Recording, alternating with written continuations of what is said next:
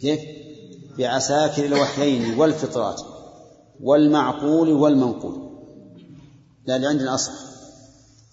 أي نعم صححوه. بالإحسان حتى يبين لمن له عقل من الأولى بحكم العقل والبرهان. جزاه الله خيرا. يعني بعد ما أنه يبين بطلانهم يبين للناس من الأولى بالعقل، هل هم أم أهل الحديث؟ ولا شك أن الحديث هم أولى. ولا أنصحن ال... عندي أنا ولا أنصحن الله، كلكم هكذا، يعني أنصحا لله.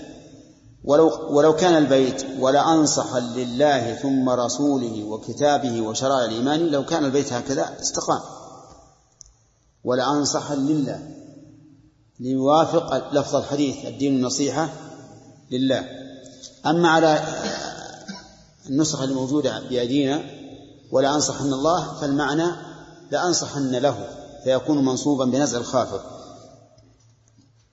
إن شاء ربي ذا يكون بحوله، إن لم يشأ، والقارئ قرأ أو لم يشأ. ها أو على كل حال المعنيان صحيحان. أو لم يشأ فالأمر الرحمن. والحمد لله أن المؤلف رحمه الله قال إن شاء ربي، لأن كل اقسامه الأول لو لم يقرنه بالمشيئة لذهب جفاء، لأن الرسول عليه الصلاة والسلام قال في سليمان لو قال إن شاء الله لم يحنث وكان دركا لحاجته. والإنسان إذا أقسم على شيء ينبغي له أن يقرن قسمه بالمشيئة ليسهل ذلك. ولهذا قال إن شاء ربي ذا يكون بحوله، إن لم يشاء، والنسخة الثانية أو لم يشاء فالأمر الرحمن، تكون نسختان.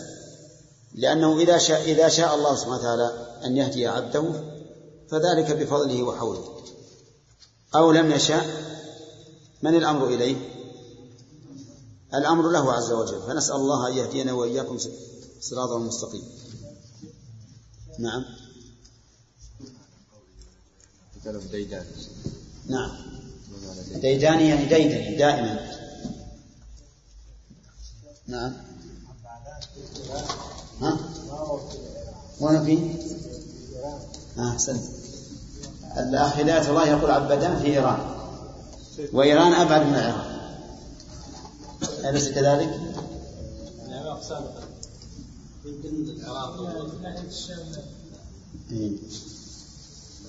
نعم ايش كيف كيف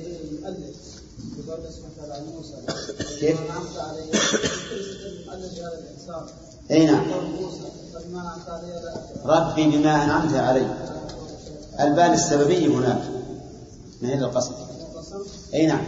وحتى لو صارت القسم تختلف عن كلام المؤلف، لان بما انعمت علي هذا قسم بفعل الله، لكن فهو حق بنعمتك شكرها، فشكرها فعل العبد. نعم ما يخالف. لو قال بإلائك كان أيضا ما في إشكال. على كل حال إذا أريد بالشكر أنه ناتج عن توفيق الله عز وجل للإنسان، وهو محمل بعيد، والله أعلم. نعم ايش نعم اي نعم نقول نقول هو حق نعمتك. ظاهر كلام المؤلف انه اقسم بفعله، لان حق النعمه هو الشكر، ويحتمل ان ان يكون مراد فبنعمتك الحق، فيكون من باب اضافه الصفه الى موصوفها. واذا كان فبنعمتك فنعمه الله التي هي انعامه من فعله والقسم به لا بأس به. الأول فيه شيء من الإشكال، إنه كيف يحلف بشكر نعمة الله وهي من فعل العبد. نعم لا ما يجوز أن تحلف بفعلك حتى لو كان عبادة. لو قلت فبعبادتي لك، فبصلاتي لك، ما يجوز. نعم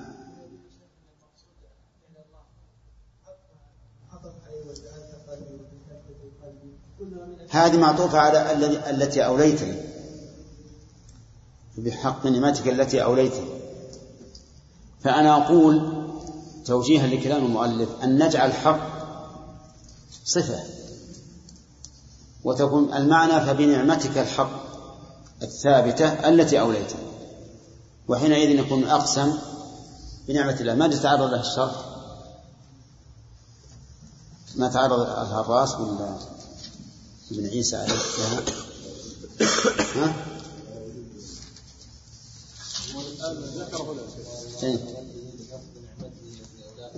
نعم. وبما جعل قلبه وعاء لعلوم القرآن العظيم. نعم. وبما كتب في قلبه من متابعة الهدى حتى قرأ به ظهوره.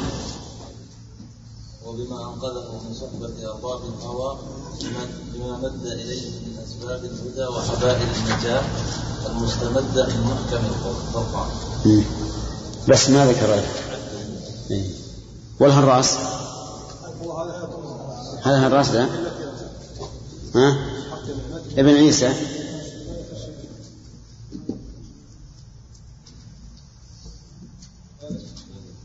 ما ذكر شيء. نعم. شلون؟ إيه أقول نحملها على أن المراد وحق فهو حق نعمتك، أي فهو نعمتك الحق، نجعلها من باب إضافة الصفة إلى موصوفه، يعني فبنعمتك الحق التي أوليته. ونعمة الله التي هي إنعامه من فعل الله عز وجل، وفعل الله يجوز الأقسام به. نعم.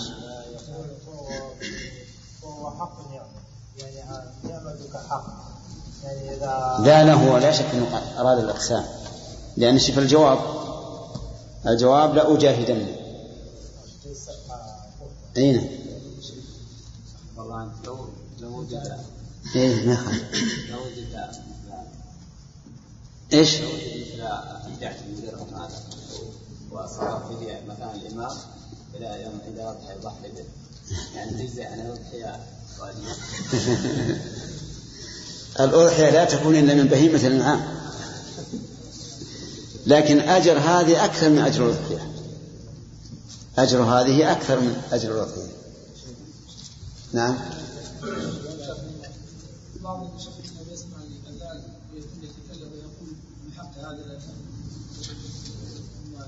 مثل هذه حق هذا الأذان، يعني الأذان الحق، الأذان نفسه ما له حق. نعم. كيف؟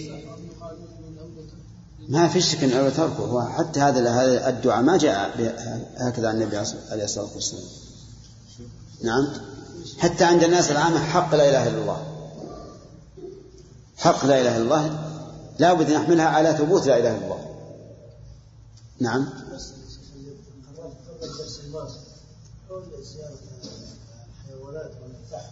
زيارة اي نعم.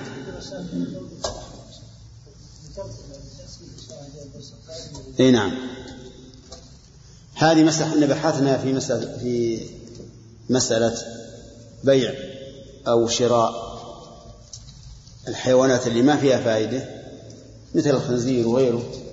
الأخ علي قال إن هذا ربما يستفاد منه في حدائق الحيوانات للاطلاع والتفرج على مخلوقات الله عز وجل، وأن هذا يكون فيه شيء من المتعة. نعم. فما رأيكم؟ هل نقول إن مثل هذه الفائدة إنها تبيح أن نبذل الأموال الكثيرة اللي ربما يشترى الخنزير بأكثر من ثمن ثلاث مرات أو عشر مرات؟ نعم. لا، الكلاب البوليسية لا بأس، الكلاب البوليسية فيها فائدة عظيمة.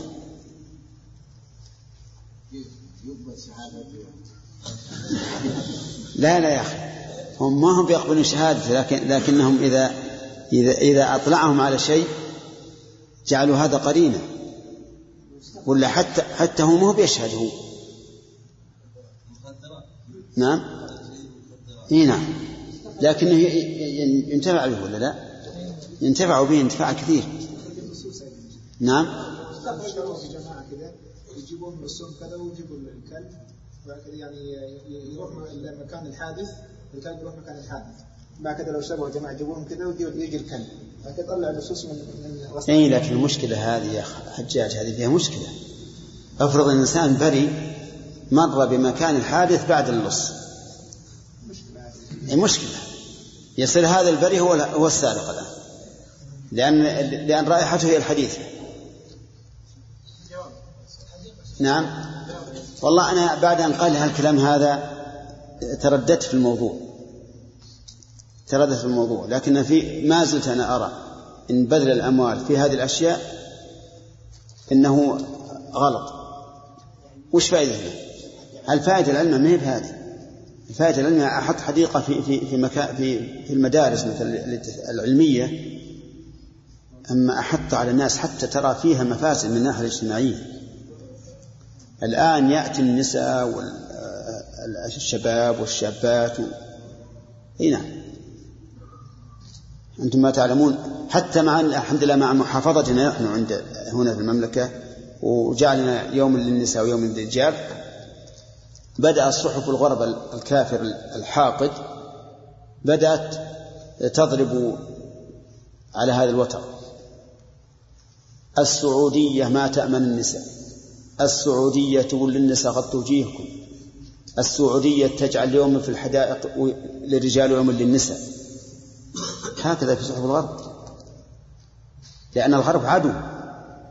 وبعد الفراغ هذا بعد الحرب يبون يشدون علينا، لكن إن شاء الله أن الله يجعل كيدهم في نحوره. نعم ايش اي نعم والله يا اخي ما ادري، انا الحقيقه اتوقف انا اتوقف في هذه المساله بعد ما كلمتني، ولكن اللي يسالون اقول لهم اذا كان عندكم فائض مال حطوه للفقراء ولا في المساجد، والا اجعلوا في ممكن انسان يجعل في في بيته. مو المقصود لا مو المقصود مراجيح وأشياء هذه، نجيب مراجيح ونربي, ونربي لهم هرة يلعبون بها. نعم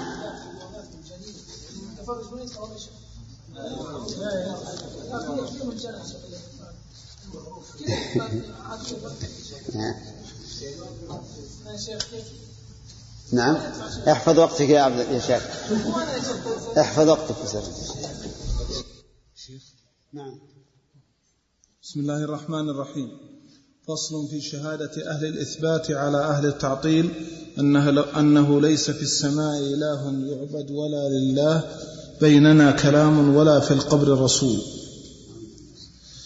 إنا تحملنا الشهادة بالذي قلتم نؤديها لدى الرحمن، ما عندكم في الأرض قرآن كلام الله حقا يا أولي العدوان، كلا ولا فوق السماوات العلا رب يطاع بواجب الشكران، كلا ولا في القبر أيضا عندكم من مرسل والله عند لساني، هاتيك عورات ثلاث قد بدت منكم فغطوها بلا روغان، فالروح عندكم من الأعراض قائمة بجسم الحي كالألوان، وكذا صفات الحي قائمة به مشروطة بحياة ذي الجثمان، فإذا انتفت تلك الحياة فينتفي مشروطها بالعقل والبرهان، ورسالة المبعوث مشروط بها كصفاته بالعلم والإيمان، فإذا انتفت تلك الحياة فكل مشروط بها عدم لذي الأذهان. إن أهل الإثبات يشهدون عند الله على أهل التعطيل بهذه الأمور الثلاثة. أولا أنه ليس في السماء إله يعبد، والثاني أنه ليس في الأرض كلام لله، والثالث أنه ليس في القبر رسول.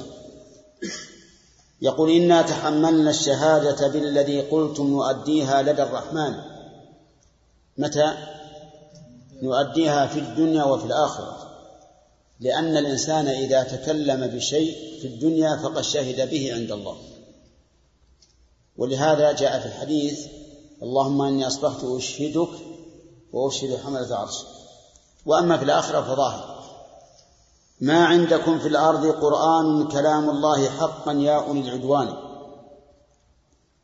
لماذا؟ لأنهم يقولون إنك إن القرآن عبارة عن كلام الله، أو يقولون إن القرآن مخلوق من مخلوقات الله. كلا ولا فوق السماوات العلا رب يطاع بواجب الشكران. واضح؟ لأنهم ينكرون علو الله عز وجل، ويقولون إما بالتعطيل المحض وإما بالحلول. يقولون إن الله ليس فوق العالم ولا تحت العالم ولا يمين ولا شمال ولا متصل ولا منفصل ولا مباين ولا محايز، وهذا إيش؟ تعطيل محض. ومضمونها أن الله ليس في السماء، أو يقولون إن الله بذاته في كل مكان، وهذا أيضا مضمونها أن الله ليس في السماء. فإذن ليس فوق السماوات العلا رب يطاع بواجب الشكران. طيب، كلا ولا في القبر أيضا عندكم من مرسل، يعني ما في أيضا رسول في القبر. والله عند لساني، أي إن الله سبحانه وتعالى عند قول كل قائل. كل من شهد لله فالله تعالى عند شهادته يحاسبه عليها. هاتيك، هاتيك اسم إشارة، والمشار إليه ما سبق من أنه ليس في الأرض كلام لله، وليس فوق السماوات إله يعبد، وليس في القبر رسول. هاتيك عورات ثلاث قد بدت عنكم قد بدت منكم فغطوها بلا روغان. يعني إن استطعتم غطوا هذه العورات، ولكنهم لا يستطيعون. أما العورتان الأوليان، أنه ليس في, في الأرض كلام لله، وأن الله ليس وأنه ليس فوق السماوات إله يعبد، فقد عرفتم وجهه. أما الثالثة فوجهها ما قاله رحمه الله في ما ذكره رحمه الله في قوله: فالروح عندكم من الأعراض قائمة بجسم الحي كالألوان. الروح عند هؤلاء عرض من الأعراض كالحرارة والبرودة والحركة، هذه الأشياء عرض. إذا مات الإنسان زالت، إذا مات الإنسان زالت. ولهذا عندهم الروح عرض من أعراض الجسم كاللون وحرارة الجسم وبرودته ورطوبته ويبوسته وما أشبه ذلك. فإذا مات أين تذهب الروح؟ تزول، تزول كزوالان كزوال بقية الصفات. ولهذا قال: الروح عندكم من الأعراض قائمة بجسم الحي كالألوان، وكذا صفات الحي قائمة به مشروطة بحياة ذي الجثمان. صفات الحي قائمة به، لكنها مشروطة بأي شيء؟ بحياته.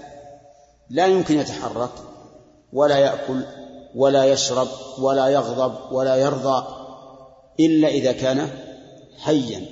إذن لا روح, لا روح فيه إلا إذا كان حيا. إذا كان ميتا فقدت الروح تماما كما تفقد بقية الصفات. تبارك يا جماعة.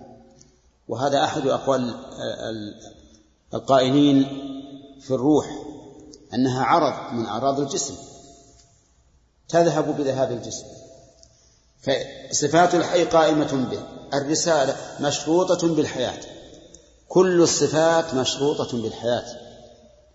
الرسالة وصف الرسالة وصف مشروطة بحياة الرسول، فإذا مات إيش؟ زالت الرسالة، زالت الرسالة ضرورة أن صفات الجسم إذا مات ماتت طاحت. إذن هذه الجثة التي في القبر هل هي رسول ولا لا؟ الظاهر أنكم ما فهمتم. على قولهم ليست برسول، لأن صفات الحي مشروطة بحياته، والحياة من الرسول صلى الله عليه وسلم قد فقدت وزالت. إذن فالصفات التي لا بد فيها من الحياة زالت، ولهذا قال فإذا انتفت تلك الحياة فينتفي مشروطها بالعقل والبرهان. إذا انتفت هذه الحياة انتفى, انتفى مشروطها وهو الصفات، لأن الصفات من شرطها الحياة، فإذا فقدت فقدت الصفات.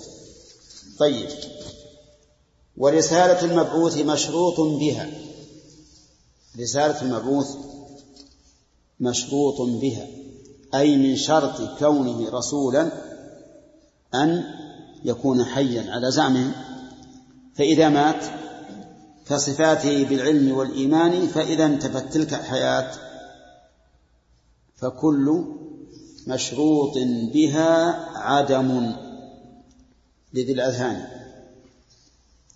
واضح يا جماعة؟ إذن على قولهم ليس في السماء إله يعبد. لماذا؟ لأنهم ينكرون علو الله. ليس في الأرض كلام لله، لأنهم يقولون كلام الله مخلوق، فهو كوجود البعير والإنسان لا فرق. ليس في القبر رسول، لأن الرسالة وصف مشروطة بالحياة، والحياة مفقودة، لأن الروح عندهم عارض من الأعراض يفوت بموت الجسم، فإذا فقدت الروح التي هي شرط للرسالة فقدت الرسالة. وعلى هذا فالنبي عليه الصلاة والسلام في قبره ليس برسول، انتفى عنه وصف الرسالة. هذا ما نقول ليس في القبر رسول. طيب، لو قالوا ليس في القبر حي، نقول صحيح إن أرادوا الحياة الدنيا، أما إن أرادوا الحياة البرزخية فغير صحيح. ولهذا جاء المؤلف بالفصل الذي يليه في الكلام في حياة الأنبياء في قبورهم. نعم. فصل في الكلام في... نعم.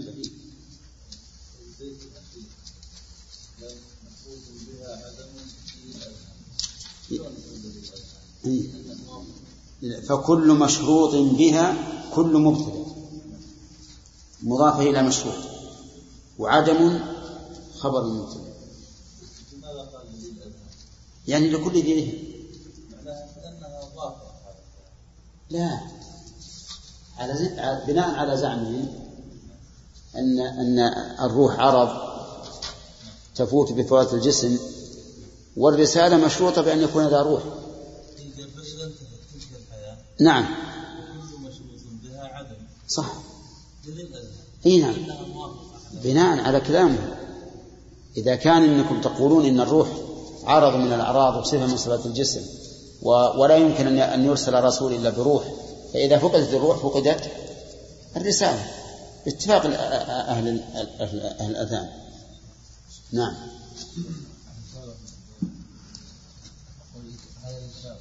إيش إيش قولهم ولا نقبل الرسول أن صلح بذلك الله بالإلزام. لا، هذا هذا ما هذا واضح ترتب على كلامه.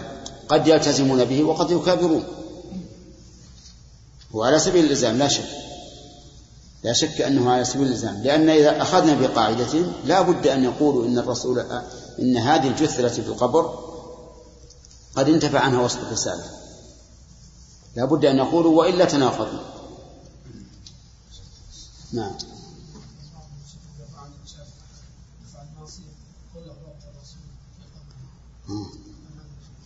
هذا مبني على صحة الحديث أن أعماله تعرض عليه، وقد جاء في الحديث أن قوله عليه الصلاة والسلام إن أعمالكم معروضة عليه، إذا كانت معروض عليه يبي يأخذ منها ويغضب الله. والله ما أذكر الآن صحته. نعم. فصل في الكلام في حياة الأنبياء في قبورهم. ولأجل هذا رام ناصر قولكم ترقيع يا كثرة الخلقان. قال الرسول بقبره حي كما قد كان فوق الأرض والرجمان. من فوقه أطباق ذاك الترب واللبنات قد عرضت على الجدران. لو كان حيا في الضريح حياته قبل الممات بغير ما فرقان. ما كان تحت الأرض بل من فوقها والله هذه سنة الرحمن. أترى القاف والهاء بعد نسخة من نسخته صح.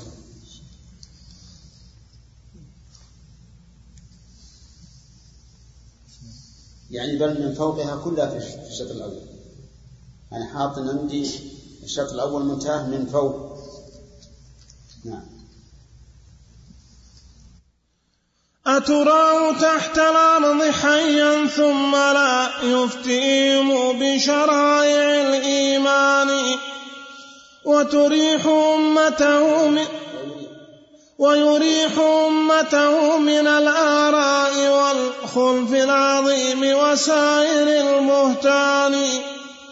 أم كان حيا عاجزا عن نطقه وعن الجواب لسائل الأهفان. وعن الحراك فما الحياة التي قد أثبتموها أوضحوا ببيان. هذا ولملا جاءه أصحابه يشكون بأس الفأجر الفتان. إذ كان ذلك دأبهم ونبيهم حي يشاهدهم شهود عيان. هل جاءكم أثر بأن صحابه سألوه فتيا وهو في الأكفان. فأجابهم بجواب حي ناطق فأتوا إذا بالحق والبرهان. فأجابهم بجواب حي ناطق فأتوا إذا بالحق والبرهان. هلا أجابهم جوابا شافيا إذ كان حيا ناطقا بلساني.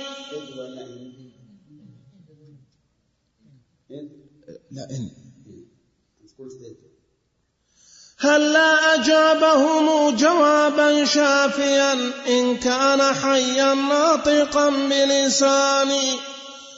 هذا وما شدت ركائبه عن الحجرات للقاصي من البلدان. مع شدة الحرص العظيم له على إرشادهم بطرائق التبيان. أتراه يشهد رأيهم وخلافهم ويكون للتبيان ذا كتمان. إن قلتم سبق البيان صدقتم قد كان بالتكرار ذا إحسان. هذا وكم من أمر أشكل بعده أعني على علماء كل زمان. أو ما ترى الفاروق ود بأنه قد كان منه العهد ذا تبيان. بالجد في ميراثه بالجد في ميراثه وكلالة وببعض أبواب الربا الفتان. قد قصر الفاروق عند فريقكم إذ لم يسله وهو في الأكفان. أتراهم يأتون حول ضريحه لسؤال أمهم أعز حصان. ونبيهم حي يشاهدهم ويسمعهم ولا يأتي لهم ببيان. أفكان يعجز أن يجيب بقوله إن كان حيا داخل البنيان. يا قوم نستحيوا من العقلاء والمبعوث بالقرآن والرحمن، والله لا قدر الرسول عرفتم كلا ولا للنفس والإنسان. من كان هذا القدر مبلغ علمي فليستتر بالصمت والكتمان. ولقد أبان الله أن رسوله ميت كما قد جاء في القرآن. أفجاء أن الله باعثه لنا في القبر قبل قيامة الأبدان. أثلاث موتات تكون لرسله ولغيره من خلقهم أثلاث موتات تكون لرسله ولغيره من خلق أثلاث موتات تكون لرسله ولغيرهم من خلقه موتان. إذ عند نفخ الصور لا يبقى امرؤ في الأرض حيا قط بالبرهان. أفهل يموت الرسل أم يبقوا إذا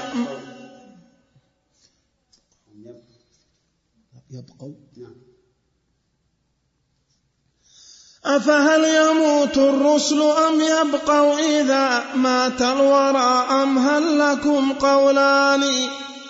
فتكلموا بالعلم لا الدعوى وج...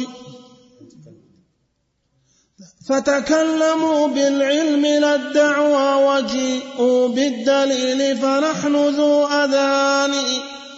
أو لم يقل من قبلكم للرافع الأصوات حول القبر بالنكران. لا ترفع الأصوات حرمة عبدي ميتا كحرمته لدى الحيوان. قد كان يمكنهم يقولوا إنه حي فغضوا الصوت بالإحسان. لكنهم بالله أعلم منكم ورسوله وحقائق الإيمان. ولقد أتوا يوما إلى العباس يستسقون من ولقد أتوا يوما إلى العباس يستسقون من قحط وجدب زمان. هذا وبينهم وبين نبيهم عرض الجدار وحجرة النسوان. فنبيهم حي ويستسقون غير نبيهم حاشا للإيمان. رحمه الله. بسم الله الرحمن الرحيم. يقول الفصل بالكلام في حياة الأنبياء في قبورهم، يعني هل هم أحياء وما نوع الحياة. قال المؤلف: ولأجل هذا رام ناصر, ناصر قولكم ترقيعه يا كثرة الخلقان. يعني أن من نصر قولكم رام أن يرقعه، ولكن الترقيع لا ينفع، لأن الثوب الخلق خلق سواء رقع أم لم يرقع. قال الرسول بقبره حي كما قد كان فوق الأرض. سبق قبل قليل أنهم يرون أن الروح والحياة عرض، وأنه إذا مات لما مات الرسول صلى الله عليه وسلم زالت الرسالة، فكان في القبر غير رسول.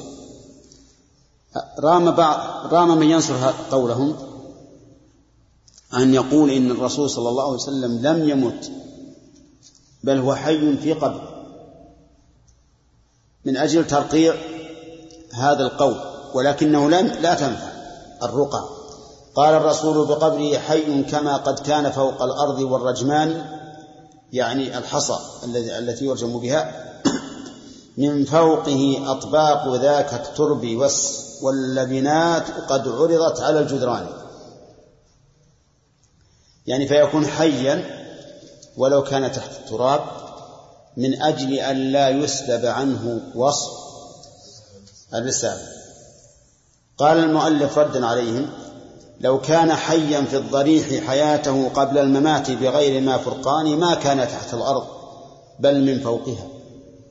صدق، لو كانت حياته في قبره كحياته في الدنيا ما كان فوق الأرض، ما كان تحت الأرض، بل كان فوقها، بل ولا ما دفنه أصحابه، لأنه لو كان حيا كحياته في الدنيا ودفنه أصحابه لكانوا أكبر الجنات عليه، أليس كذلك؟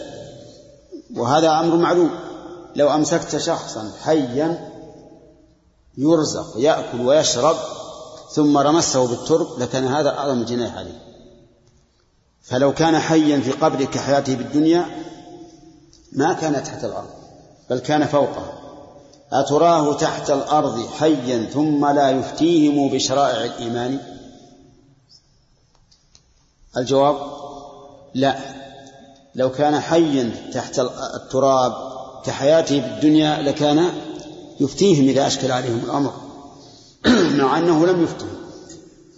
قد يقولون هو مندفن ولا يسمع، قد يقولون هكذا، فنقول حتى وإن كان الأمر كذلك فلا بد أن يسمع إذا استفتوه لدعاء الحاجة. ويريح أمته من الآراء والخلف العظيم وسائر البهتان. أم كان حيا عاجزا عن نطقه وعن الجواب لسائر اللهفان وعن الحراك، فما الحياة التي قد أثبتتموها أوضحوا ببيان. يعني إن قلتم أنه حي لكن لا يستطيع أن يتكلم ولا يستطيع أن يتحرك، نقول لكم أي نوع من الحياة كانت، أي نوع كانت. إذن لا بد أن تكون الحياة وإن كانت في قبري وإن كان في قبري حيا أن تكون حياة مفارقة للحياة الدنيا على كل حال. هذا ولم لا جاءه أصحابه يشكون بأس ال... نعم وما ل... أظن انتهى الوقت والله أعلم. فصل بالكلام هذا الزيادة. أي نعم نعم إلى أم كان حيا عاجزا عن نطقه. أي نعم نعم نعم. بسم الله الرحمن الرحيم. الحمد لله رب العالمين والصلاة والسلام على نبينا محمد وعلى آله وأصحابه ومن تبعهم بإحسان إلى يوم الدين. المؤلف رحمه الله تكلم في الحياة في حياة الأنبياء في قبورهم بعد أن ذكر ما يستلزم أو شهادة الإثبات على التعطيل، أنه ليس في السماء إله يعبد ولا بيننا كلام كلام لله ولا في القبر رسول الله. وبين وجه قولنا إنه يلزم على قولهم ألا يكون في القبر رسول الله هو أنهم يقولون إن الموت إيش؟ عرض عرض من الأعراض، فالموت كفقد اللون وفقد الصحة وما أشبه ذلك، عرض من الأعراض. إذا مات الإنسان ذهبت روحه، وإذا ذهبت روحه زال عنه وصف الرسالة، لأن الرسالة مشروطة بوجود بوجود الروح. تقدم. بين رحمه الله حياة الأنبياء في قبورهم، وقال إن النبي عليه الصلاة والسلام ليس حيا في قبره كحياتنا هذه، ولهذا قال أتراه تحت الأرض حيا ثم لا يفتيهم بشرائع الإيمان؟ الجواب: لا.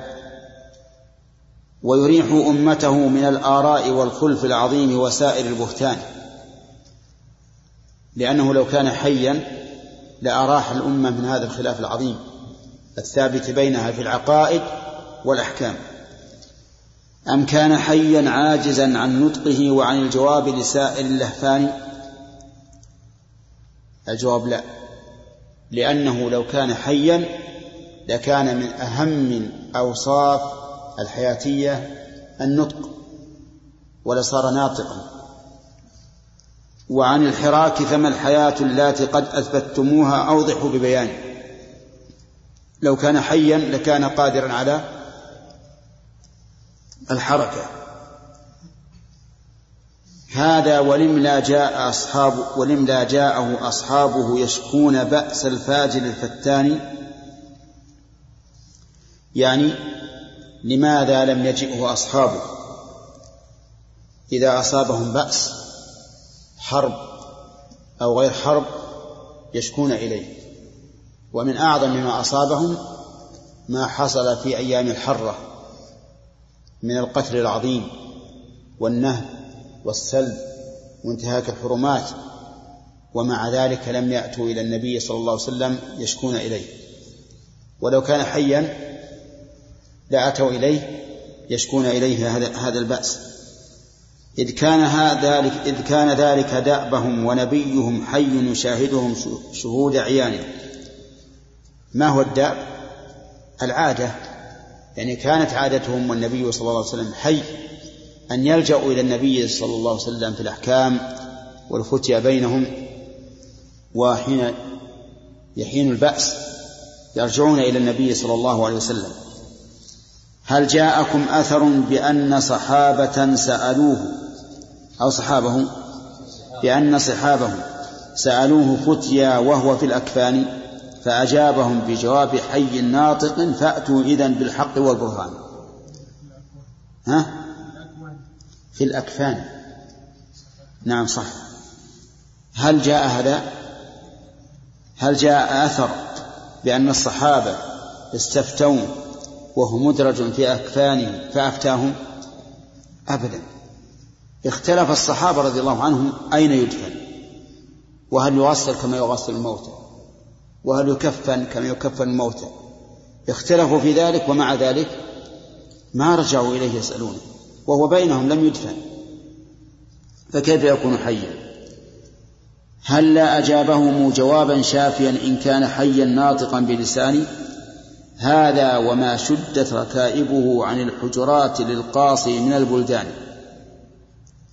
صحيح، لو كان حيا لشدت ركائبه من حجراته إلى أقاصي البلدان ولشارك الناس في الغزوات والحروب، مع شدة الحرص مع شدة الحرص العظيم له على إرشادهم بطرائق بطرائق التبيان. ولا شك أن الرسول صلوات الله وسلامه عليه شديد الحرص على إرشاد الأمة، وأنه لا يألو جهدا في إرشادهم في كل طريق عليه الصلاة والسلام. أتراه يشهد رأيهم وخلافهم ويكون, ويكون للتبيان ذاك اتمام؟ وش الجواب؟ لا، لا يمكن. وكل هذا يدل على أنه ليس حيا في قبره كحياته في الدنيا، لأنه لو كان حيا كحياته في الدنيا لرجعوا إليه في هذه الأمور. إن قلتم سبق البيان إن قلتم سبق البيان صدقتم قد كان بالتكرار ذا إحسان.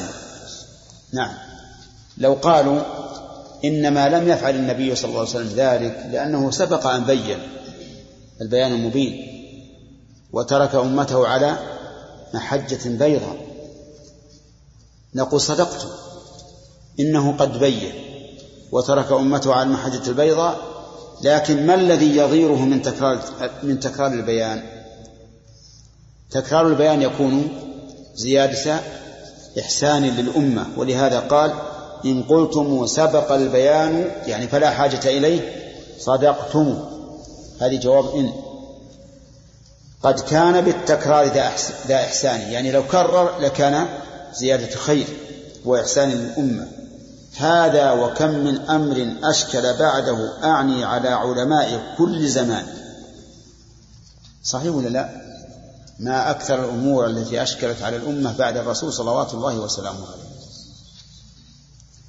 أشكلت عليه أول من أول ما أشكل عليه اختلف الصحابة بعد أن اختلفوا في غسله وتكفينه وأين وأين يدفن، اختلفوا في تنفيذ جيش أسامة بن زيد، وهذه مسألة مهمة، جيش أسامة بن زيد كونه الرسول صلوات الله وسلامه عليه في حياته، وعقد اللواء لأسامة بن زيد، وخرج الجيش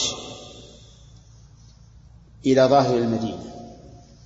ولما مرض النبي عليه الصلاة والسلام لم يسر هذا الجيش حتى توفي صلوات الله وسلامه عليه. لما توفي اختلف الصحابة، لأنه لما توفي ارتد العرب، يعني بعض بعض العرب ارتدوا، فاختلف الصحابة هل ينفذون هذا الجيش أو يبقونه يستعينون به على قتال المرتدين. فمانع عمر وجماعة من الصحابة وقالوا يبقى الجيش نستعين به، ولكن أبا بكر قال والله لا يعني أغمد سيفا آه نعم سله النبي عليه الصلاة والسلام ولا أحل لواء عقده النبي صلى الله عليه وسلم، أقسم على ذلك. قال عمر فعلمت أن الله قد شرح صدر أبي بكر للقتال فعلمت أنه الحق، ونفذ الجيش. هذا الخلاف اللي حصل هل رجعوا للرسول صلى الله عليه وسلم في قبره؟ أبدا. أو ما ترى الفاروق ود بأنه قد كان منه العهد ذات بيان بالجد في ميراثه وكلالة وبعض أبواب الربا الفتان. ها؟ إيش؟ أي نعم وببعض أبواب عندي أنا نعم وببعض أو ما ترى الفاروق يعني عمر بن الخطاب رضي الله عنه ود أنه قد كان عنده عهد من الرسول عليه الصلاة والسلام في أمور ثلاثة: الجد والكلالة وشيء من أبواب الربا. الجد ميراثه مع الإخوة، يريد ميراثه مع الإخوة. وتعلمون اختلاف الصحابة ومن بعدهم في ميراث الجد مع الإخوة على أقوال كثيرة، والصحيح أنه بمنزلة الأب، وأنه يسقط الإخوة الأشقة أو لأب أو لأم. الثاني الكلالة. ما هي الكلالة؟ أشكلت على عمر لكنها في الحقيقة واضحة عند التأمل.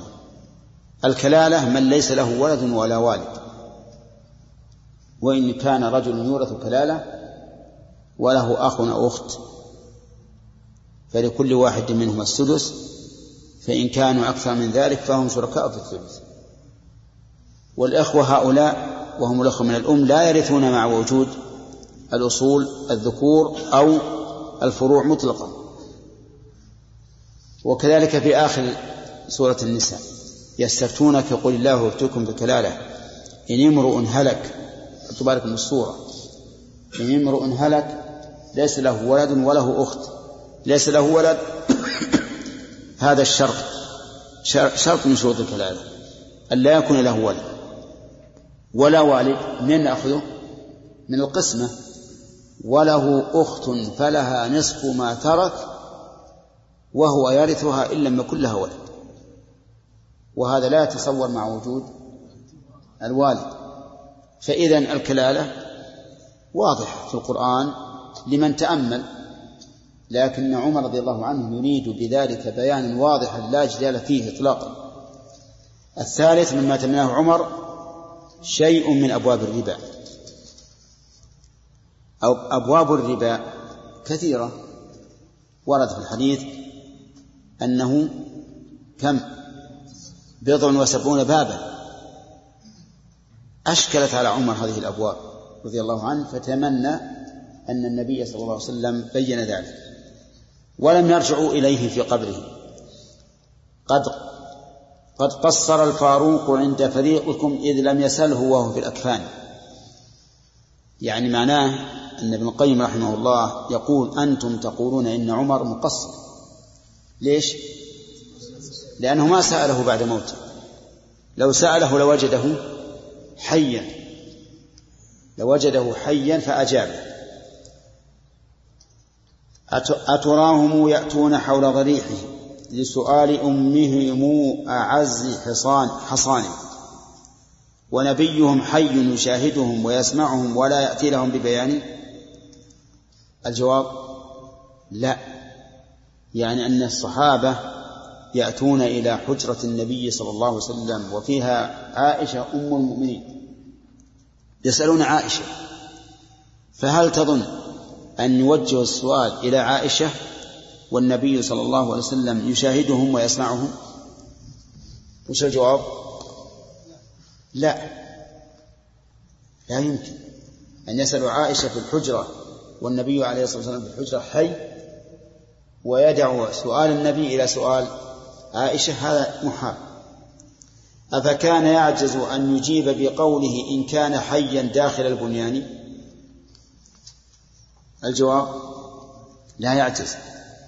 لو كان حيا داخل البنيان لأنه هو في الحجرة، لو كان حيا لأجابهم ولم تجبهم عائشة.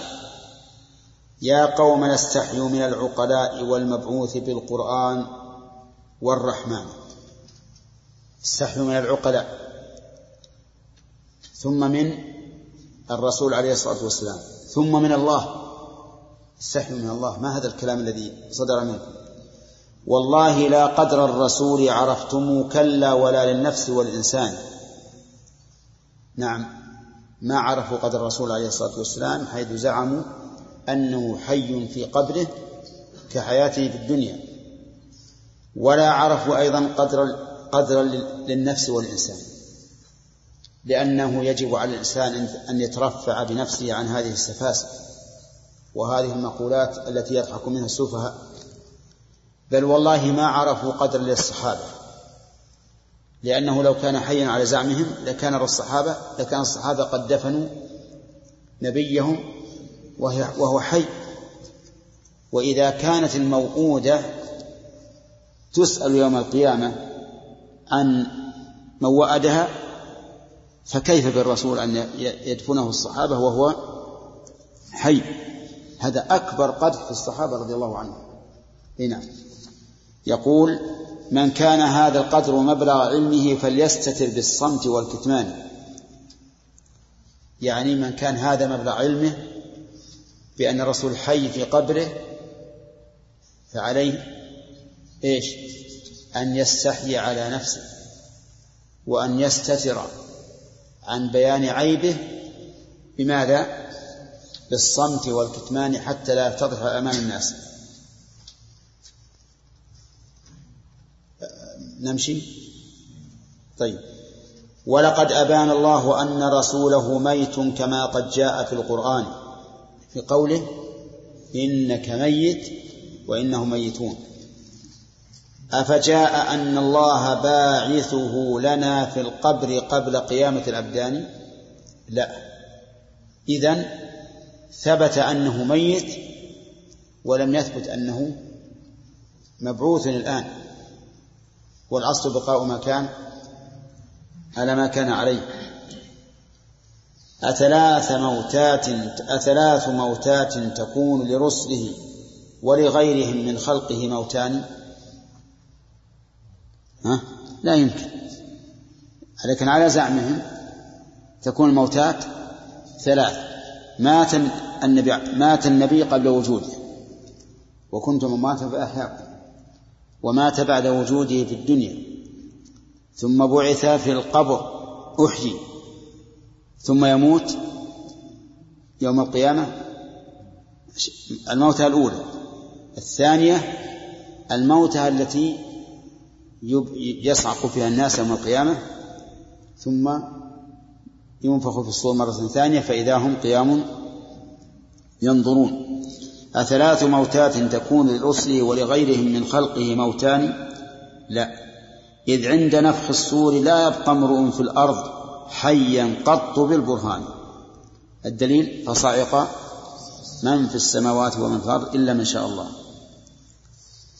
أفهل يموت الرسل أم يبقوا إذا أم يبقوا إذا مات الورى أم هل لكم قولان؟ الله يدره، أحرجهم تماما. يقول هل يموت الرسل أم يبقوا إذا مات الورى؟ إن قلتم يموت الرسل فقد ماتوا كم مرة؟ ثلاث مرات. إن قلتم يبقوا نقول أين الدليل؟ أو لكم في هذا قولا، قول يقول إنهم يبقوا وقول يقول إنهم يموتون. وهكذا الإنسان إذا حجر يقول في المسألة قولان فيستريح. نعم. فتكلموا بالعلم لا الدعوى وجيئوا بالدليل فنحن ذو أذهان. أو لم يقل من قبلكم للرأ نعم أو لم يقل من قبلكم للرافع الأصوات حول القبر بالنكران لا ترفع الأصوات حرمة عبده ميت حرمة عبده ميتا كحرمته لدى الحيوان أي لدى الحياة. هذا جاء في أثر عن عمر رضي الله عنه أنه جاء قوم من أهل الطائف إلى المسجد النبي عليه الصلاة والسلام فجعلوا يتكلمون ويرفعون أصواتهم فدعاهم وقال لولا أنكم من غير من غير هذا البلد لأوجعتكم ضربا. هذا ما قال أو معناه. أترفعون أصواتكم عند قبر النبي صلى الله عليه وسلم؟ لكن هذا على سبيل إيش؟ على سبيل الاحترام والأدب. قد كان يمكنهم يقولوا إنه حي فغضوا الصوت بالإحسان لكنهم بالله أعلم منكم. قد كان يمكنهم أن يقولوا إنه حي فغضوا الصوت ولا يقولوا لماذا ترفعون أصواتكم عند قبر الرسول فإن حرمته ميتا كحرمته حيا. لكنهم بالله أعلم منكم ورسوله وحقائق الإيمان.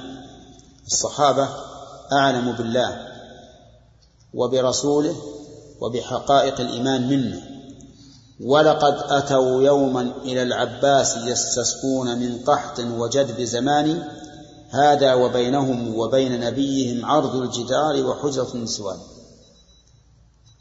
طيب أتوا إلى العباس يستسقون وذلك أن أنه لما أصيب الناس بالقحط في عهد عمر بن الخطاب رضي الله عنه وجمع الناس للاستسقاء قال اللهم إنا كنا نستسقي إليك بنبينا فتسقينا وإنا نستسقي إليك بعم نبينا قم يا عباس فادع الله. فقام العباس فدعا الله عز وجل. ولو كان الرسول حيا آه. لاستسقوا به ما ذهبوا إلى العباس لأنه ليس بينهم وبين نبيهم إلا عرض الجدار وحجرة النسوان. هذا فنبيهم حي ويستسقون غير نبيهم حاشا أولي الإيمان. يعني هل يمكن هذا أن يستسقوا بأحد دون النبي صلى الله عليه وسلم وهو حي؟ لا. نعم نعم. بعض الشباب يريدون حجة قوية على على استشفاع الأولياء أو الصالحين. نعم. دائما يستدلون بهذا الدليل. إيش الرد عليهم؟ صحيح. التوسل بدعاء الصالحين في حياتهم لا بأس به. يعني أن يكون رجل صالح تتوسل فيه الخير وتقول أدعو الله لنا. لا كلها كلا شيخ الإسلام طلب الدعاء من الغير في الأمور الخاصة. أما الأمور العامة كالاستسقاء العام للناس هذا ما ما أظن أحد يكره. نعم. هذه راجع عليها البداية والنهاية لابن كثير.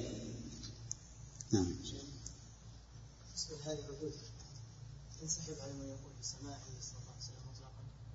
لا. لأنه لا ألزم من السماع أن يكون حيا. فهذا الإنسان إذا دفن وتولى أصحابه عنه يسمع القرآن هذا. نعم. السمع مطلقا هذا فيه خلاف. فمن العلماء من قال يسمع والأصل أنه لا يسمع إلا ما جاء به النص. الصحيح أن الأصل أنه لا يسمع إلا ما جاء به النص مثل السلام عليه فإنه يسمع ويرد. نعم. بسم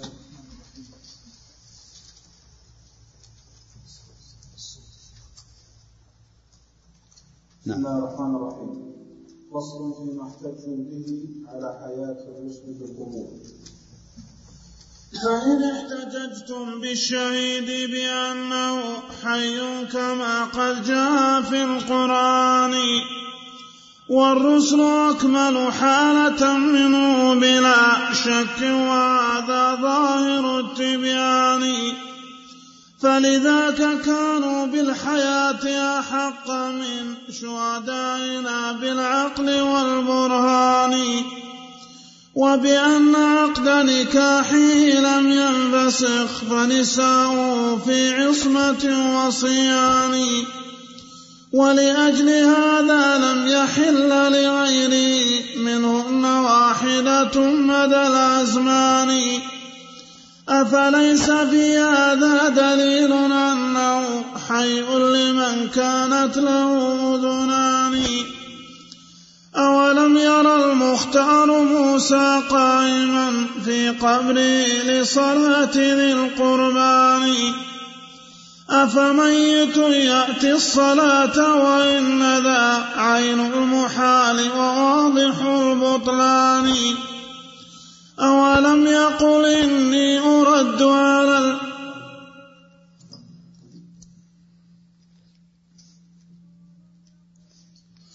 أولم يقل إني أرد على الذي يأتي بتسليم مع الإحسان؟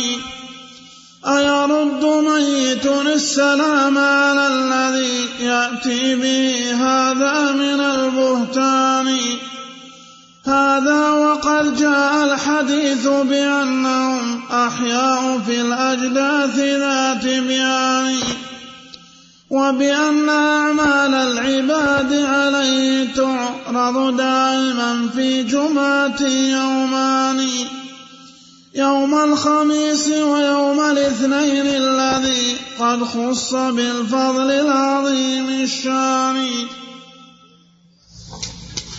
استدل هؤلاء الذين يقولون بأن الأنبياء أحياء في قبورهم بأدلة، منها أنه لا شك أن الشهداء أحياء في قبورهم، قال الله تعالى: ولا تحسبن الذين قتلوا في سبيل الله أمواتا بل أحياء عند ربهم يرزقون. ومقام الأنبياء أعلى من مقام الشهداء بلا شك، هذا دليل. الدليل الثاني: نعم، فإذا كانوا فإذا كانوا أحق فإذا كانوا أعلى مقام من الشهداء صارت حياتهم في قبورهم أولى من حياة الشهداء. يقول: فإن احتججتم بالشهيد بأنه حي كما قد جاء في القرآن والرسل أكمل حالة منه بلا شك، وهذا ظاهر التبيان، فلذاك كانوا بالحياة أحق من شهدائنا بالعقل والبرهان. هذا دليل بقياس إيش؟ بقياس الأولى، أنهم أحق بالحياة من الشهداء. الدليل الثاني: وبأن عقد نكاحه لم ينفسخ فنساؤه في عصمة وصيان. ولأجل هذا، يعني مما يدل على أن عقد نكاح الرسول عليه الصلاة والسلام باق بالنسبة لزوجاته، ولأجل هذا لم يحل لغيره منهن واحدة مدى الأزمان، قال الله تعالى: ولا يحل لكم أن تؤذوا رسول الله، بعده ولا أن تنكحوا أزواجه من بعده أبدا إن ذلكم كان عند الله عظيما. قالوا: وهذا دليل على أن نكاحه باقي، وإلا ما حرم ما حرمت نساؤه على من بعده، وإذا كان نكاحه باقيا دل على أنه حي كحياته في الدنيا. أفليس في هذا دليل أنه حي لمن كانت له أذنان؟ وش الجواب؟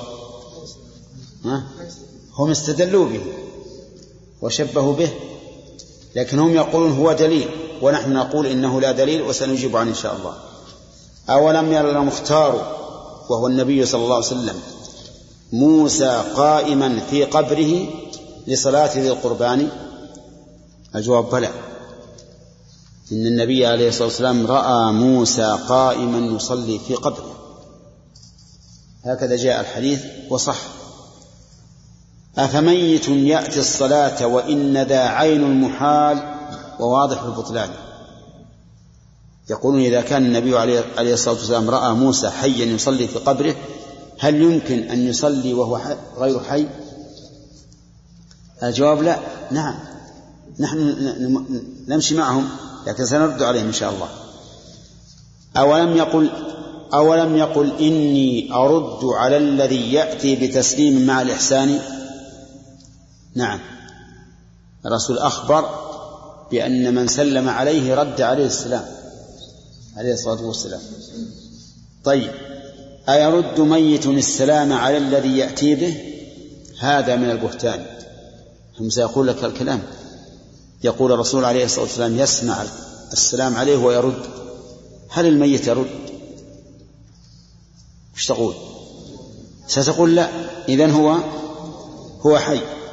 طيب، هذا وقد جاء الحديث بأنهم أحياء في أحياء في الأجداث ذات بيان، يعني ورد حديث أن الأنبياء أحياء في أجداثهم أي في قبورهم، وبأن أعمال العباد عليه تعرض دائما في جمعة يومان، جمعة يعني أسبوع، يعبر عن الجمعة بالأسبوع كما يعبر عن السنة بالخريف، والخريف فصل من فصول السنة لكن يعبر به عن السنة كلها، يعبر بالجمعة عن الأسبوع كما جاء في حديث الدجال يوم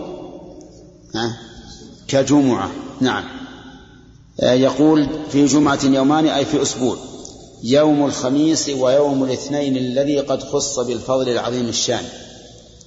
تعرض الأعمال على الرسول صلى الله عليه وسلم يوم الاثنين ويوم الخميس، ولكن قد صح أن الأعمال تعرض على الله يوم الاثنين ويوم الخميس.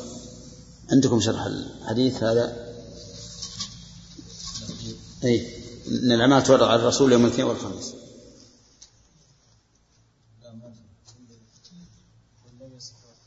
ها؟ نعم، هذا من؟ أيهم؟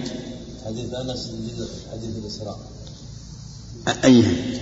ما رواه أنس رضي الله عنه في حديث الإسراء من أنه صلى الله عليه وسلم مر بموسى إلى الحسن. نعم. به وهو قائم بقدره يصلي، ولا شك أن الصلاة حركات وأقوال لا يعقل أن تحصل إلا من حي، ونسبتها إلى الميت عين المحال. عدو ذكر للأمة حديث أنس فلم يصح رفعه، هذا في الجواب عنه.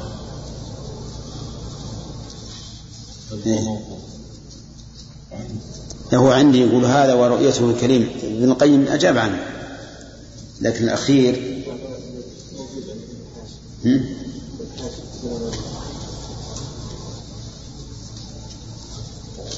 يزال عنه يشق على هذا النحو تحمل بقية الأحاديث، يعني قاس على الباقي.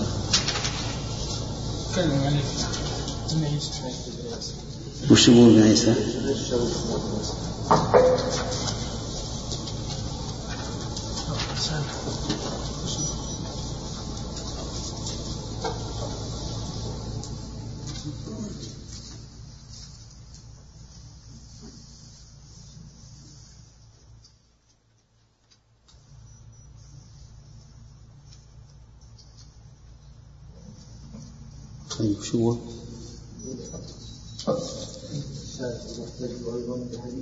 لأن أعمال العباد تعرض عليه في يوم الخميس ويوم الاثنين. أنا أقول حاشية يقول لقد اشتبه على الشارح حديثان. على إيش؟ على على الشارح. لقد اشتبه على الشارح حديثان، في حديث فحديث عرض الأعمال على رسول الله صلى الله عليه وسلم ليس فيه ذكر يوم الخميس ويوم الاثنين، ونصه حياتي خير لكم تحدثون ويحدث لكم فإذا أنا مت كانت وفاتي خيرا لكم تعرض علي أعمالكم، فإن رأيت خيرا حمدت الله، وإن رأيت شرا استغفرت الله لكم. رواه مسلم في الطبقات عن بكر بن عبد الله المزني مرسلا. وأورده الحافظ عبد الغني المقدسي في كتابه فضل الصلاة على النبي صلى الله عليه وسلم عن بكر بن عبد الله المزني مرسلا من طريقين، ورواه البزار موصولا عن عبد الله بن مسعود. وقال الحافظ الهيثمي رجاله رجال الصحيح، فهو حديث ثابت وهو مراد الشارع. وحديث عرض الأعمال على الله تعالى الذي فيه ذكر يوم الاثنين ويوم الخميس رواه مسلم في صحيحه، والنسائي عن أبي هريرة رضي الله عنه بلفظ تعرض الأعمال في كل يوم خميس واثنين، فيغفر الله لكل عبد لا يشرك بالله شيئا إلا رجلا كانت بينهم وبين أخيه شحنة، فيقال أنظروا هذين حتى يصطلحا أنظروا هذين حتى يصطلحا. وفي رواية تفتح أبواب الجنة يوم الاثنين ويوم الخميس. نعم. ذكر هنا بعد نعم. ذكر حديث عرض أعمال العباد عليه قد ورد بألفاظ لا يشك من تأملها أنه باطل وموضوع، ولم يروه أحد من أصحاب الصحة، بل رواه صاحب الفردوس بسند فيه انقطاع، وفي بعض الروايات روي موقوفا عن أنس وإليه نص الحديث: حياتي, حياتي خير لكم ومماتي خير لكم، تعرض علي أعمالكم، فإن وجدت خيرا حمدك الله، وإن وجدت شرا استغفرت له. نعم. حياته كانت خيرا لأمته بلا نزاع، يهديها إلى الرشد ويقودها إلى مواطن الفلاح والخير، ولكن كيف يكون موته خيرا لها وقد أدرك أصحابه عظم الفجيع فيه واستهول الخط، حتى أن أشدهم شكيمة وهو عمر بن الخطاب رضي الله عنه قد غشي, غشي عليه من هول المصاب، وما من شك لأن فقده صلى الله عليه وسلم كان أعظم كان أعظم ما أصيبت به هذه الأمة من أرزاق. ثم ما فائدة عرض الأعمال عليه وليس مسؤولا عنها ولا مكلفا بإحصائها وكتابتها ولا برفعها إلى الله، فإن لذلك كله ملائكة موكلين به، وكيف يعقل أن يسوء الله عز وجل نبيه ويحزن قلبه وينغص عليه ما هو فيه من أنواع النعيم بعرض حصائد الناس من الشرور والمعاصي عليه؟ أما يكفي ما تحمله في حياته من أنواع المشقات وكبار التضحيات. والحديث فيه كذلك إقرار بالمعاصي ودعوة إليه، فإنه إذا كان الرسول صلى الله عليه وسلم سيستغفر عصاة أمته كلما عرضت عليه أعمالهم، ولا شك أن استغفاره موجب للمغفرة، لم يضر أحد ما يرتكبه من ذنب، وهو معارض الأحاديث الصحيحة التي تدل على أنه لا يدري بعد موته شيء من أحوال أمته. وقد جاء في حديث الحوض أنه يرد عليه أناس من أمته الحوض وأنه يهم ليسقيهم وتجيب الملائكة وتزودهم على الحوض، ويقول الرسول صلى الله عليه وسلم: هؤلاء أصحابي أحبهم، فيقال له: إنك لا تدري ما أحدث بعدك، فيقول: صدقا وبعدا وبعدا لمن أحدث بعدي. ويتلي قوله تعالى: وكنت عليهم شهيدا ما دمت فيهم فلما توفيتني كنت أنت الرقيب عليهم. أحسن. هذا كلام الرقيب عليه، كلام الراس. طيب، على كل حال في النفس منه شيء، مسألة أن الأعمال تعرض على الرسول في اليوم الاثنين والخميس، فإن ورد فيه حديث فلعله انقلب على الراوي وأراد أن ينقل ما, ما يعرض على الله يوم الاثنين والخميس إلى, ما إلى أن يعرض إلى على الرسول صلى الله عليه وسلم. نعم. سيأتينا إن شاء الله. فصل في الجواب عما احتجوا به في هذه المسألة.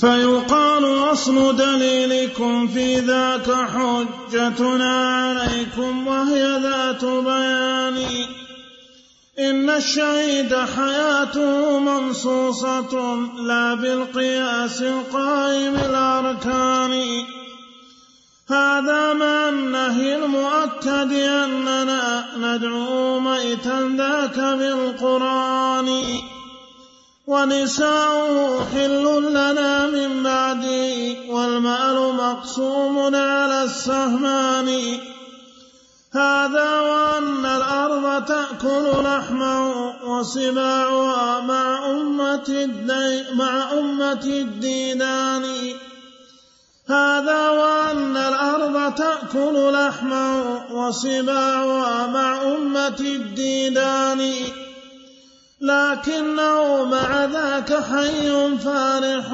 مستبشر بكرامة الرحمن فالرسل أولى بالحياة لديه مع موت الجسوم وهذه الأبدان وهي الطرية في التراب وأكلها فهو الحرام عليه بالبرهان ولبعض أتباع الرسول يكون ذا أيضا وقد وجدوه رأي عيان فانظر إلى قلب الدليل عليهم حرفا بحرف ظاهر التبيان. بسم الله الرحمن الرحيم. المؤلف رحمه الله غيره من أهل العلم إذا ذكر دليل الخصم فلا بد أن يجيب عن هذا الدليل لأن الخصم لا بد له في مقابلة خصمه من أمرين مدافعة لأدلة خصمه وإثبات لإيش؟ لأدلته. يقول فيقال أصل دليلكم في ذاك حجتنا عليكم وهي ذات بيان يعني أن ما احتجتم به علينا هو حجة لنا عليكم فنقلب الدليل عليكم بعد أن جعلتموه لكم.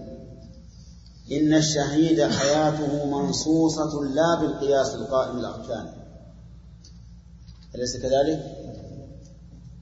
الدليل ولا تحسبن الذين قتلوا في سبيل الله أمواتا بل أحياء ولا تقولوا لمن يقتل في سبيل الله أموات بل أحياء. فنفى الله عز وجل هذا الظن ونهى أن نقول إنهم أموات بالنص. أما حياة الأنبياء عندكم فهي بالقياس وأمور الغيب ليس فيها قياس. هذا مع النهي المؤكد أننا ندعوه ميتا ذاك في القرآن يعني هذا أي ثبوت كونه حيا بالنص مع أنه إضافة إلى ذلك ورد النهي المؤكد عن تسميته ميتا. من أين تؤخذ؟ من قوله ولا تقولوا لمن يقتل في سبيل الله أموات هذا نهي ولا تحسبن الذين قتلوا في سبيل الله هذا نهي أيضا أبلغ من الأول لأن الأول نهي عن اللفظ والثاني نهي عن التقدير والظن. ولا تحسبن الذين قتلوا في سبيل الله أمواتا آه ونساؤه أي نساء الشهيد المقتول في سبيل الله حل لنا من بعده ولو كان حيا حياة دنيا لم تكن نساؤه حلا لنا. طيب والمال مقسوم على السهمان بعد موته ولو كان حيا حياة الدنيا لم يقسم ماله ولم يحل الاعتداء عليه. هذا وإن الأرض تأكل لحمه وسباعها مع أمة الديدان والحي لا تأكله الأرض وعلى ظهر الأرض ليس في بطنها مأكولا لكن مع ذلك هو حي لكنه مع ذاك حي فارح مستبشر بكرامة الرحمن. قال الله تعالى فرحين بما آتاهم الله من فضله ويستبشرون بالذين لم يلحقوا بهم من خلفهم ألا خوف عليهم ولا هم يحزنون. فهم أموات أجسام أحياء أرواح. نعم. لكن فالرسل أولى بالحياة لديه مع موت الجسوم الرسل أولى بالحياة عند الله مع موت الجسوم أولى بحتم من من من الشهداء مع موت الجسوم وهذه الأبدان، وهي الطرية أي أجسامهم وأبدانهم يعني الأنبياء، الطرية في التراب وأكلها فهو الحرام عليه أي على التراب بالبرهان، لأن الرسول عليه الصلاة والسلام أخبر أمر بالإكثار عليه الصلاة من الصلاة أمر بالإكثار عليه من الصلاة، وأخبر عليه الصلاة والسلام أن أن الصلاة تعرض عليه. قالوا كيف تعرض عليك صلاتنا وقد علمت؟ قال إن الله حرم على الأرض أن تأكل أجساد الأنبياء، حرم عليه، هي مكلفة حتى تخاطر في التحريم،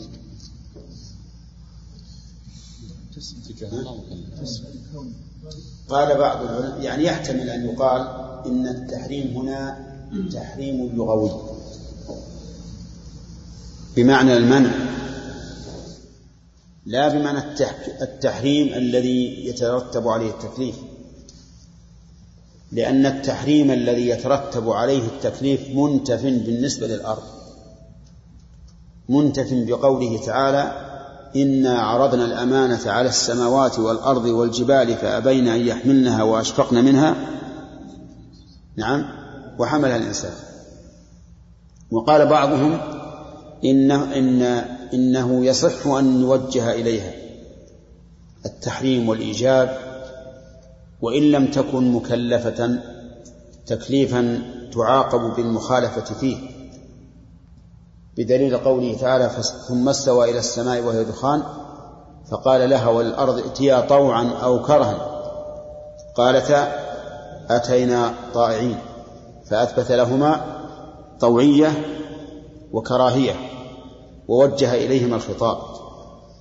وعلى كل حال المسألة في هذا لا تكاد تكون ذات أهمية جدا، لأن الجميع متفقون على أن تكليف الأرض والسماوات ليس تكليفا يترتب عليه الثواب والعقاب، لأنهما لن يخالف أمر الله. طيب، يقول فهي الحرام عليه، فهو الحرام عليه على من؟ على التراب بالبرهان. ولبعض أتباع الرسول يكون ذا أيضا وقد وجدوه رأي عيان، ولبعض أتباع الرسول يكون ذا يعني أن الأرض لا تأكل أجسادهم نعم وقد وجدوه رأي عيان، يعني رأوا هذا بالعيان أن بعض الناس لا تأكلهم الأرض وهم ليسوا من الشهداء وليسوا من الأنبياء، لكن قد يكرم الله الإنسان فلا تأكله الأرض. وقد حدثني بعض الناس أنهم كانوا في هذا البلد في عنيزة يحفرون للصور صور البلد، وأنهم مروا على قبر،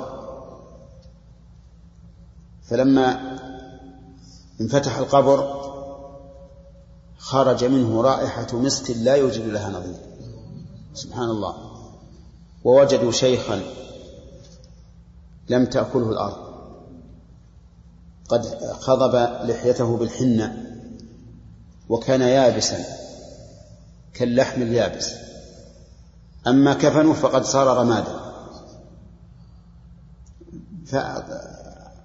يعني انبهروا منه وتوقفوا وجاءوا إلى الشيخ، وأظنه عبد الله بن عبد الرحمن بابطير رحمه الله، لأنه كان قاضيا في البلد هذا، جاءوا إليه يخبرونه فقال لهم ردوا القبر على ما هو عليه وانحرفوا بالشق للسوء يمينا أو شمالا، ففعلوا. فهذا شيء مثل ما قال ابن القيم وجد بالعيان أن من الناس من لا تأكله الأرض، وهذه من كرامة الله سبحانه وتعالى للإنسان.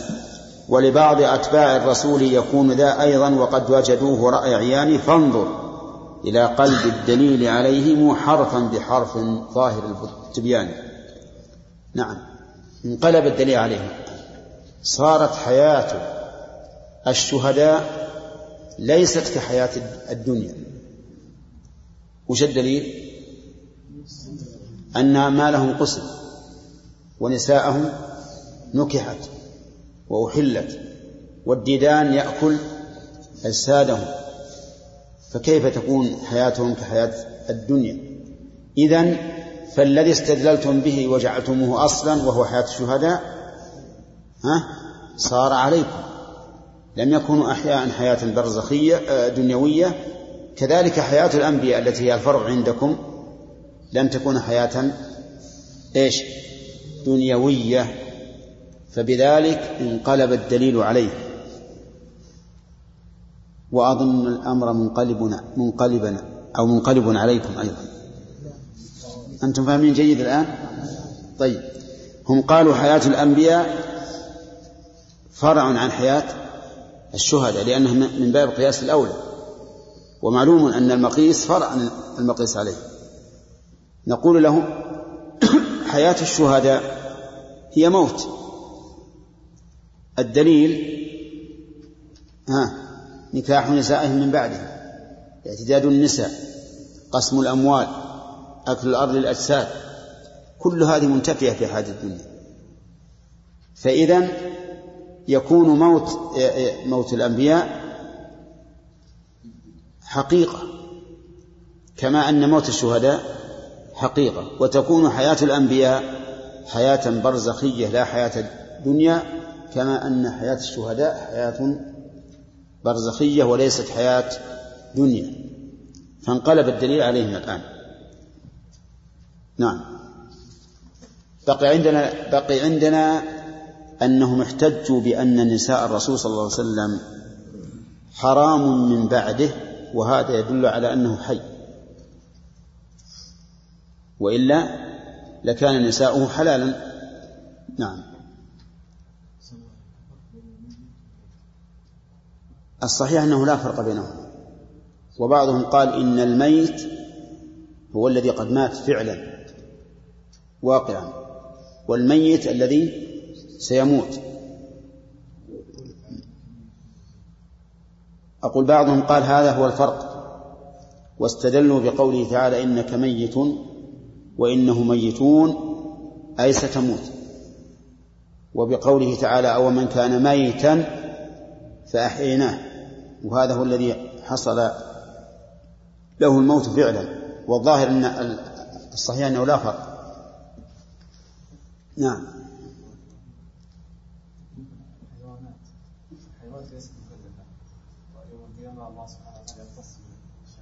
نعم، قال العلماء هذا لبيان كمال عدل الله عز وجل فقط، ولهذا لا, لا تعذب، يقتص لبعضها من بعض، فيقال للجمة انطحي القرن فتنطحها، ثم يقول لهن كن ترابا، فلا ثواب ولا يقال.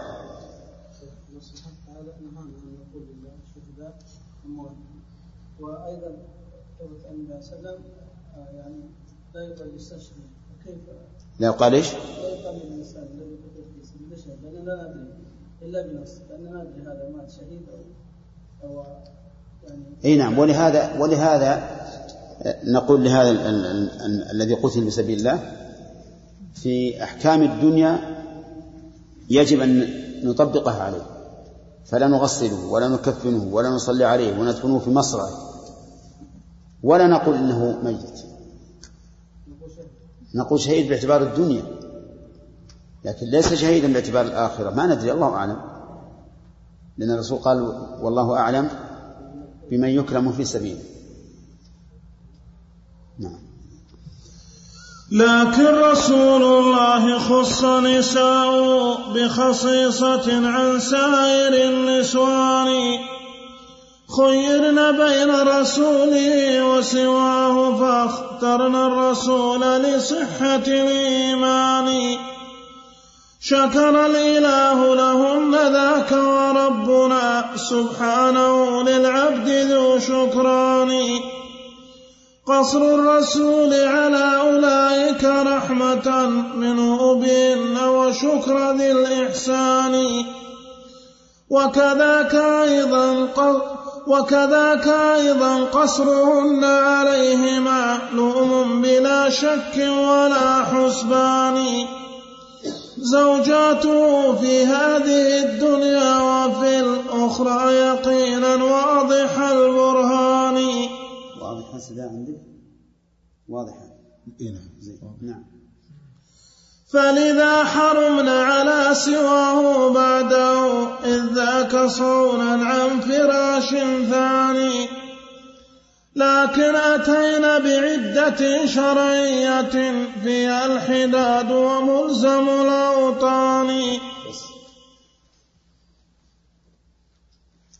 يقول مالك رحمه الله في الإجابة عن استدلالهم بأن النبي صلى الله على استدلالهم بأن النبي صلى الله عليه وسلم حي في قبره بأن نساءه حرام على من بعده.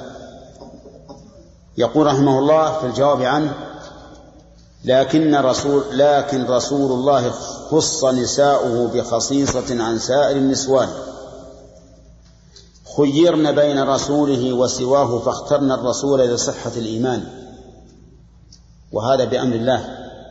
يا أيها النبي قل لأزواجك إن كنتن تردن الحياة الدنيا وزينتها فتعالي ومتعكن وسرحكن سراحا جميلا. الله أكبر. الآن لو اخترنا الدنيا فإن الرسول لن يغضب عليهم عليهن. وانظر إلى لطف, إلى لطف الله بالمرأة، إذا اختارت الدنيا تسرح وتمتع تمتع وتسرح سراحا جميلا، ولا توبخ ويقال كيف اخترت الدنيا على الرسول.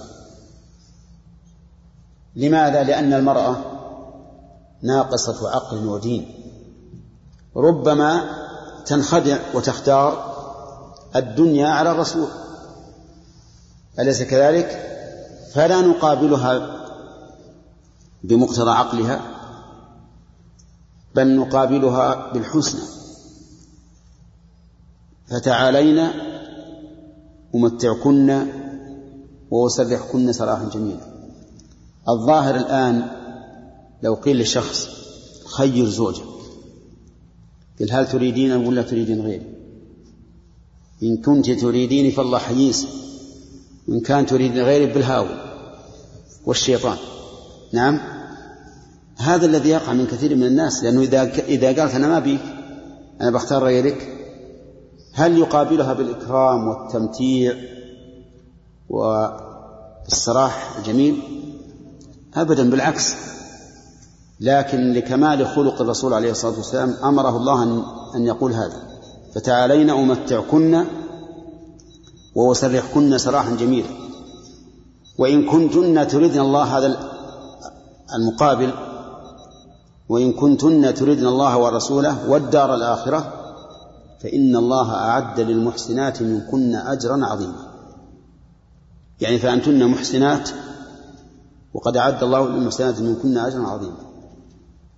فبدأ بعائشة صلوات الله وسلامه عليه، وهي أحب النساء إليه لأنه يريد امتثال أمر الله، فقدم ما يرضي الله على ما تهواه نفسه. وعائشة أحب النساء إليه، وكان مقتضى الطبيعة البشرية أن يبدأ بمن؟ بالنساء الأخريات، بالنساء الأخريات. لكنه بدأ بعائشة لتكون مقياسا، وقال لها لما خيرها: ما عليك ألا أن تستأمري أبويك، يعني لك الحق أن تشاوري أبويك في هذا. فقالت: يا رسول الله أفي هذا أستأمر أبوي؟ والله لا أريد إلا الله ورسوله والدار الآخرة، رضي الله عنه. فمشى أزواجه على هذا. فلما حصل منهن هذا هذا الأمر شكر الله لهم وقال له: لا يحل لك النساء من بعد ولا أن تبدل بهن من أزواج ولو أعجبك حسنهن. فمنعه الله من نكاح, من نكاح نساء عليهن، ومنعه أن يطلقهن وأن يتزوج غيرهن. قال ولا أن تبدل بهن من أزواج، فشكر الله لهن هذا هذه الحال.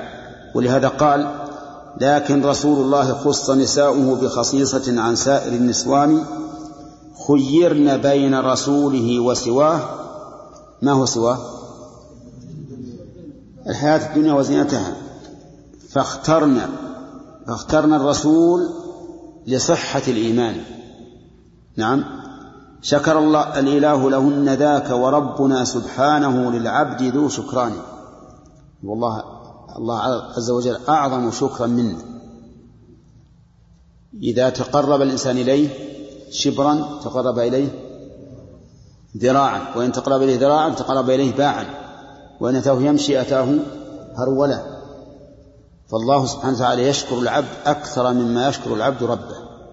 ولهذا قال رحمه الله وربنا سبحانه للعبد ذو شكران. وقد ذكر الله تعالى أن, أن من أسمائه الشكور في عدة آيات من القرآن.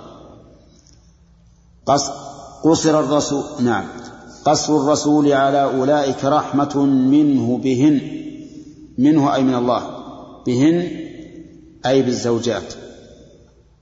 شكر و... نعم وشكر ذي الإحسان، يعني من شكر الله عز وجل رحمة وشكر.